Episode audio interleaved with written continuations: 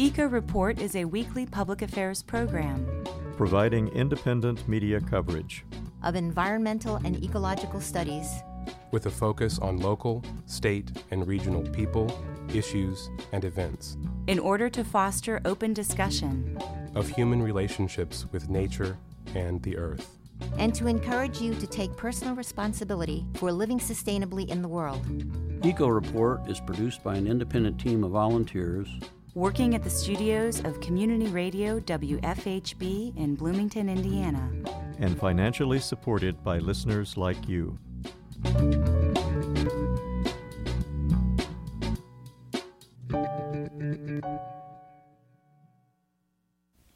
Good morning and welcome to Eco Report. For WFHB, I'm Glenn Leitner. And I'm Linda Leitner, opening today's show with some local environment related news. The Sycamore Land Trust has acquired two square miles or 115 acres that will be added to the Bean Blossom Conservation Area. That's according to an announcement on the organization's website. The land will not be open to the public for a while since they must make plans for how to protect the land and figure out the best way for the public to access it. Volunteers will plant trees and native plants while helping keep out invasive plants that are harmful to the ecosystem. The 20,000 acre Bean Blossom Nature Preserve is home to 15 endangered species, including bobcats, bald eagles, and Indiana bats. Bloomington's Department of Economic and Sustainable Development, in collaboration with the Utilities Department, has commissioned a new mural for 423 South Washington Street. The installation, entitled Waterways, is a homage to the various bodies of water used by the Bloomington community and is located on the Utilities Archive building. Assistant director of the Economic Development for the Arts, Sean Starowitz, says that after a nationwide call out, artist Emily Wilson was chosen as the winning designer. And so Emily's kind of proposals were the strongest because they represented all the bodies of water that city utilities uh, uses uh, or has used in the past, like Leonard Springs and Griffey Lake and all that kind of stuff. The mural is part of a larger project by the City of Bloomington Arts Commission to help bring works of public art to city infrastructure. Past projects include a mural on the 3rd Street median as well as traffic calming devices on the near west side. And now to national news. Haul No was an awareness and action tour held June 13th to 25th along the proposed uranium haul route of the Canyon Mine, owned and operated by Energy Fuels Incorporated. The haul threatens Native American sacred sites, the Grand Canyon, drinking water, and communities along the route. The Canyon Mine haul route is a distance of 300 miles. Up to 24 trucks going both ways would have the capacity to haul up to 30 tons of highly radioactive ore each day. The truckloads are to be covered with thin tarps, the only shielding from the uranium and the only protection from environmental contamination. The proposed routes would go through heavily populated areas, including Flagstaff, Arizona, as well as through rural Navajo reservations and near a Hopi reservation. The uranium ore's final destination would be Energy Fuels White Mesa Mill, only three miles from the Ute Mountain tribal community of White Mesa, Utah.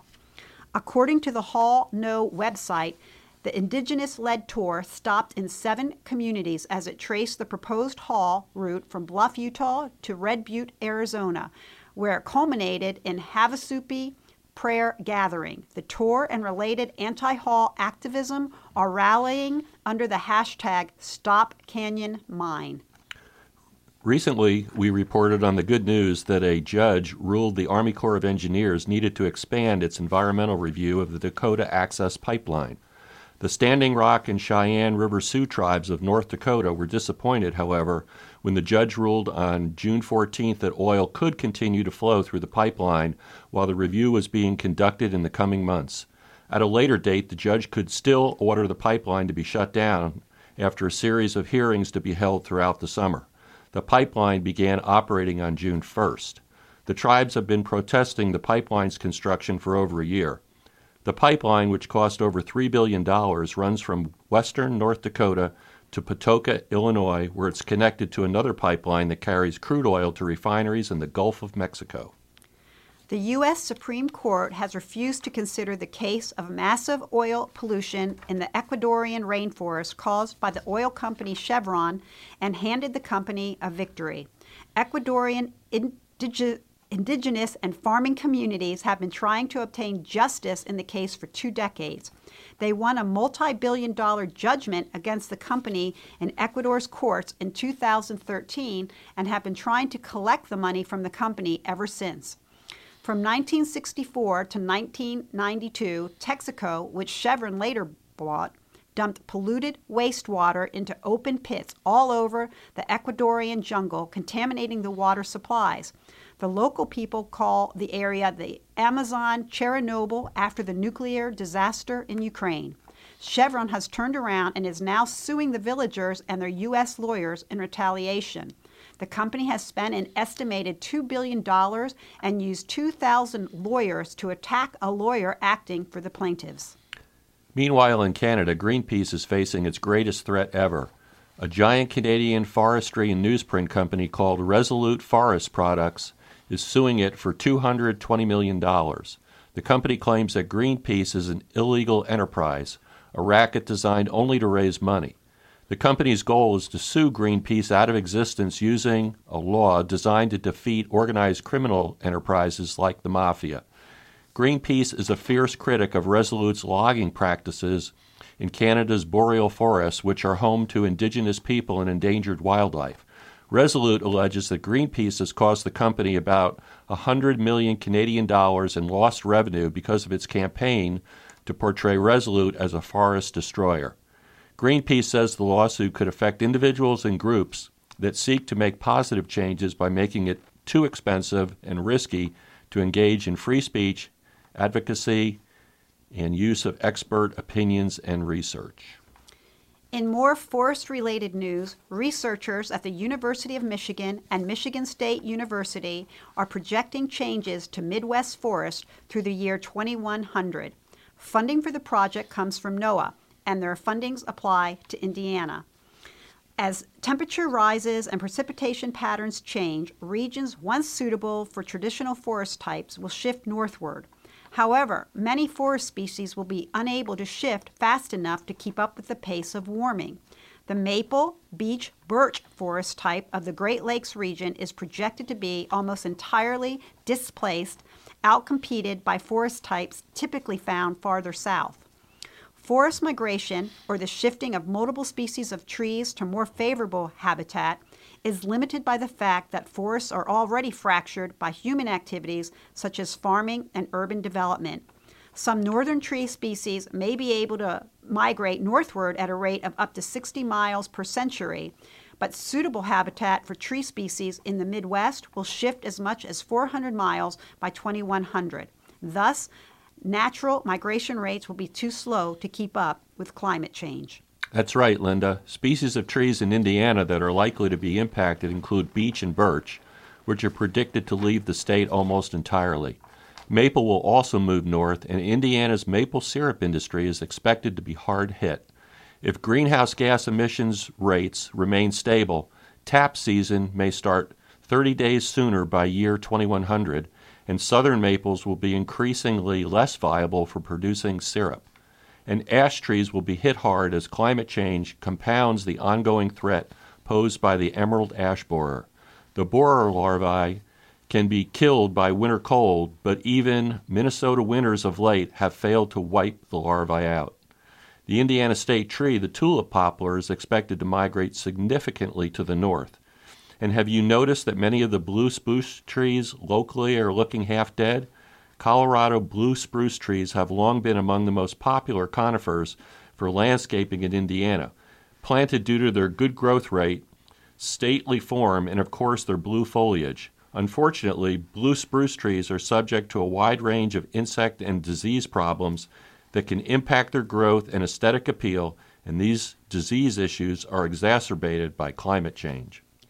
Scientists at Purdue University have also contributed to a tree study. After analyzing extensive data collected on 86 tree species in the eastern United States, a research team led by Professor Songlin Fei found that over the past 30 years, most tree species have been shifting westward or northward in response to climate change. Response to climate change differ by species. Deciduous trees like oak are primarily moving westward.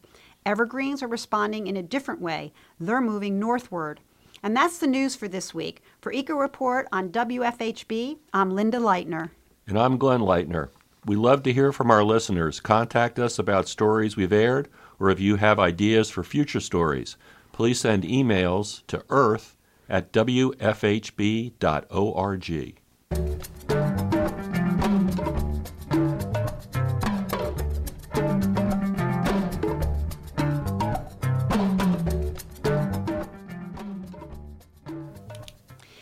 today's Eco Report feature, we hear part two of correspondent Norm Holy's interview with Indiana University professor Ellen Ketterson. Ketterson is part of a team of researchers who have been selected to work on a large scale response to climate change in Indiana. The group was selected as part of the university's Grand Challenges initiative, and IU is investing 55 million in their work. One aspect of your uh, research is going to be talking about uh, extreme weather and its impact on agriculture. Can you describe where, where things stand at the moment? As we present this information to people, we're focusing first on the kinds of changes that have already occurred, and then second, the kinds of changes that are forecast. And I think one of the most important points to convey is the fact that it, it's not done yet. you know, we're noticing changes, and uh, and they're having costs, and we're adapting to them along the way. Uh, but nevertheless, the costs are impressive.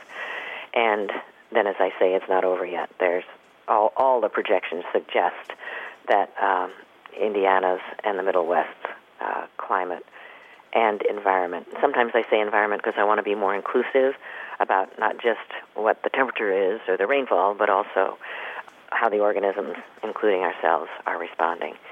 So, just in the last five years, uh, estimates are that extreme weather, highly unpredictable, droughts combined with early flooding, uh, has cost Indiana's agriculture $6 billion just in the last five years and then not agriculture, but back to the Lyme disease. The data from the CDC, Centers for Disease Control, reports a 430% increase in the incidence of Lyme disease already in Indiana.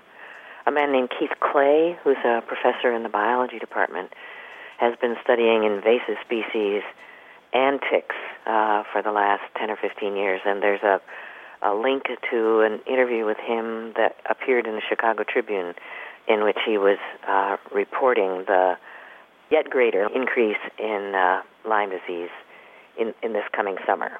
So that's the kind of thing that's happening now. And then the two big ones that relate to temperature, but all that follows from temperature. If we project, okay, so let's project uh, 30 years then look at see what the Great Lakes water temperatures might be by 2050. I'm not sure I'm adding very well. Yes, I am. Okay, 20 plus 30 is 50. Uh, the projection projection is for a seven degree increase in the water temperatures, and then you go, okay, well, what? is that Fahrenheit or Celsius? Celsius. And the water temperatures uh, will in, impact algal blooms and uh, obviously fish populations and water quality so being prepared uh, for changes in water, the in, increased need for water, and the fact that the nature of the water uh, will be altered is something we need. It's it's about preparation. It's about being prepared for that. And then increases in air temperature by 2050, another 30 years, will have impact on corn and soybean production and forests. And and we think you know attractiveness to industry and attractiveness to the state we live in for uh, wanting our kids to stay home. You know, that's always nice, and uh, attracting people to want to live here who will will make contributions uh, to our economy. There are current impacts and there are projected impacts, and some of those will be call for example disaster planning for cities. Uh, a professor named Beth Gazley in the School of Public and Environmental Affairs is an expert on disaster planning, and she's part of the Grand Challenge group, and so she will be conducting research that will be helpful to communities like Indianapolis and others around the state. I appreciate you sending me your slides of the talk that you gave at the uh, IU Foundation. And one of them that I just was wondering if you could comment on was the tulip tree uh, distribution now, and I think it was 2070. So, does that mean that the, the current trees will die or they simply won't reproduce? Let me just back up for a second. So, tulip trees have beautiful flowers, as you probably know, orange and green, and many, many uh, male floral parts, you know. Um, and they're our state tree. So there's something iconic about tulip trees in Indiana. And currently, all of Indiana is a suitable place for the tulip tree to grow. And so if you look at a map, and for me, maps convey more information than numbers like 4 degrees centigrade or 7 degrees centigrade if you're talking about air temperature, water temperature. If you look at how that plays out in terms of where trees that we use for forestry or for shade for our homes, uh, how that plays out in terms of where they live now and where they're likely to live later, that conveys knowledge to me in a way that my mind and I think other people's minds can grasp. So it takes trees a while to die, um, but they need to replace themselves in order for the forest to be ones that we can both harvest and enjoy. By projections, because of the increases and changes in the predictability of rainfall and also maybe to a lesser degree temperature, they'll be seeking cooler climates. So if you look at a map of where tulip trees will grow in 2070, there aren't any tulip trees in, uh, replacing themselves in Indiana, but they are up in the Michigan, where they don't grow now, or only in the southern parts of Michigan, higher up in New England and up in Nova Scotia, and in the Appalachians. So in our eastern mountains, it will still be cool enough to support. Are you going to have a website uh, that the public can access to follow the, the course of the various research areas? Uh? We very much are. We are still just getting started. Okay, so official start date is July 1. Um, but there's a currently a website that describes the Grand Challenge Initiative Prepared for Environmental Change under um, the IU Vice President for Research and um, the Grand Challenge Initiative. So, sometime after the 1st of July, there will be a, a link. That Already a link, uh, and it will uh, be populated with content consistently after we're up and running, but there is already content. Here it is. It's um, grandchallenges.iu.edu. Now, at the end of the project, uh, will there be a, a document that's published specifically for uh, the public? I would anticipate yes. So that's a step we haven't reached yet. I'm of course. quite certain that we'll be turning in annual reports to the vice president for research and to the president of the university. They've uh, entrusted us with a large sum of money, and we feel very keenly uh, the responsibility to deliver. I'd like to thank you for your time today and your very uh, careful explanations of things, and um, I know our listeners will be fascinated. So I've had people already say, you know, tell me when that interview is going to be on the radio because I want to be sure that I listen to it. They're looking forward to hearing from you. Well, that's very nice. We can't do this alone. We need the citizens of Indiana. And so that third pillar that I never got to was effective communication, where we understand each other. What, what are the barriers to common purpose? And uh, let's get going. This is Norm Holy, WFHB. I've been speaking with Professor Ellen Ketterson today on her area of uh, climate change, the grant that she has that will involve many of the uh, researchers around the state. Thank you very much for your time.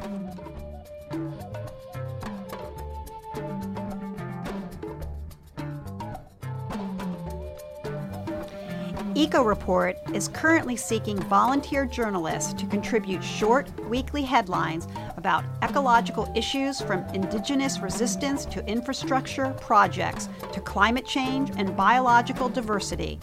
Commitment is light and you can set your own schedule. For more information, email us at earth at wfhb.org or call 812 323 1200. It's time now for In Nature, a segment focusing on the flora and fauna of South Central Indiana.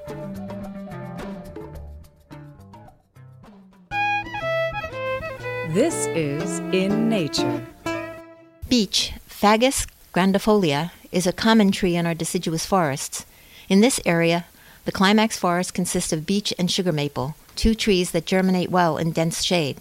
The beech prefers rich, well drained soils. It can live for three to four hundred years and often reaches 80 feet in height with a diameter in excess of three feet. The canopy is wide and spreading, leaving open spaces well shaded and park like underneath. Seedlings grow from the shallow roots and can create dense thickets of young trees among more mature ones. The beech has a distinctive thin gray bark that entices people to carve their names. It is easily scarred, and disease can enter these wounds and shorten the tree's life. The tree will often hold onto its leaves during the winter and can be easily spotted in the woods. The leaf bud is long and thin and opens out to a thin elliptical shaped leaf with parallel veins and coarse teeth. They decompose slowly and thus make a deep layer of duff on the forest floor. The separate male and female flowers are small and inconspicuous and bloom when the leaves are unfolding. Pollen from the male flower is blown by the wind onto the female flower, eventually forming a small nut encased in a spiny husk. Their abundant production of nuts every two or three years provides food for many animals of the forest, including squirrels, chipmunks, and raccoons. Humans, too, enjoy the sweet nut. It is also a wonderful denning tree, since it forms cavities that can be used by many animals. You've been listening to In Nature. And now for our weekly events calendar. A brief history of nature preserves will take place at Spring Mill State Park on Friday, June 30th from 5 to 7 p.m. Nature preserves turn 50 this year.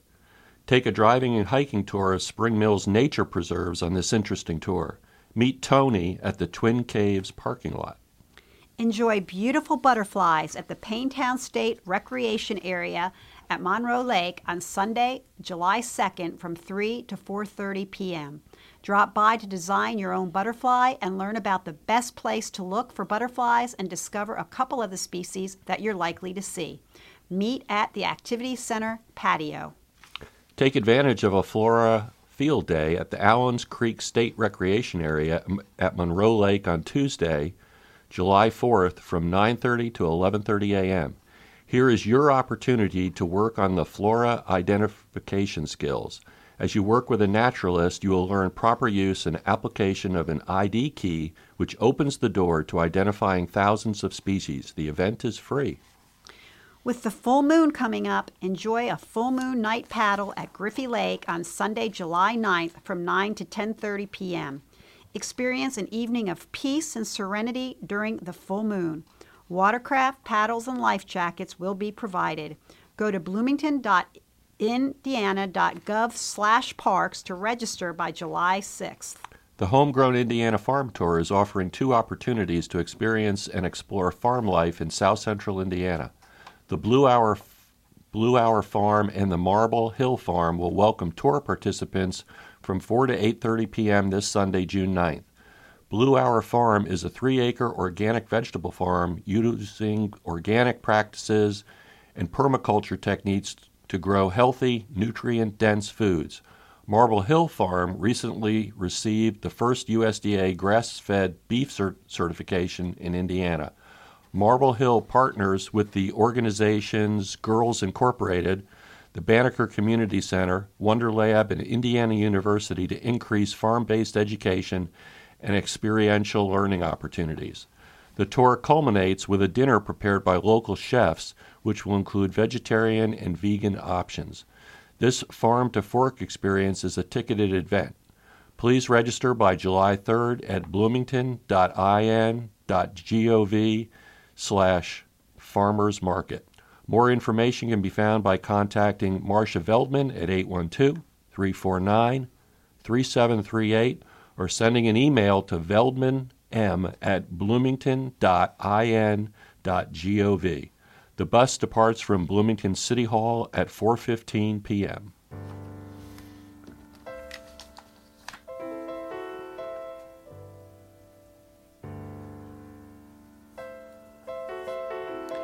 That wraps up our show for this week. Eco Report is brought to you in part by MPI Solar, a Bloomington business specializing in solar hot water, solar electricity, and solar hot air systems. MPI Solar designs and installs solar power generation systems that encourage independence and individual responsibility. Found locally at 812 334 4003 and on the web at mpisolarenergy.com. This week's news stories were written by Robert Veldkamp, Cathi Norton, Ashley Curtis, Linda Greene, and Norm Holy. The feature was produced by Norm Holy and edited by Joe Crawford. Rebecca Mueller edited the script. Julianna Dailey compiled our events calendar. Our engineer is Jim Thrasher. Executive producer is Joe Crawford. For WFHB, I'm Glenn Leitner. And I'm Linda Leitner. Join us on Thursdays at 11:30 a.m. before Democracy Now! and on Fridays at 5 p.m. before Kiteline for our weekly radio rundown of ecological news and resistance. Until then, Eco Report encourages you to take direct action to defend the earth. And I'd also like to wish my husband today happy birthday. Thank you. Happy birthday, dear.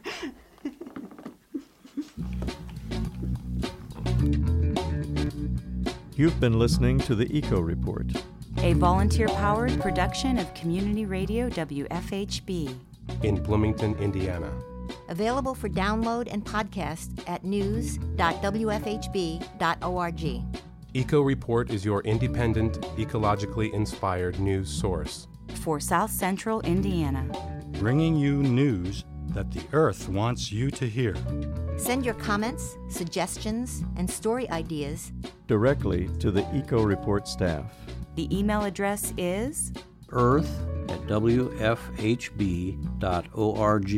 That's earth at wfhb.org.